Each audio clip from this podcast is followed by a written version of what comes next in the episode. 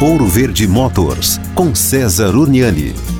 Bom, nós demos aqui a notícia de um recorde, né, de um motor elétrico tocado a hidrogênio verde e veio alguém aqui que entrou em contato com a gente e disse: "Cuidado, o hidrogênio explode, o hidrogênio é perigoso". Veja bem, você senta num carro em cima de um tanque de gasolina com um motor que solta faísca.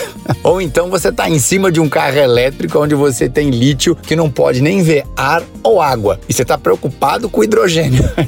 Veja bem, preocupação pertinente, claro. Tudo tem seu risco e como tudo, né, assim como por exemplo o GNV, né, que é altamente explosivo, você tem que ter todo o controle, né, para que não haja ali nenhuma faísca, nenhuma explosão. Tudo sendo feito direito com regras e normas, né? Você senta em cima de um tanque de combustível, você senta em cima de 700 quilos de lítio e não fica preocupado, né? Veja que o hidrogênio, principalmente o verde, né, é muito menos, né, propício a algum tipo de explosão do que a gasolina, do que o lítio.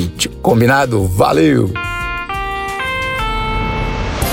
Quer ouvir este e outros quadros exclusivos?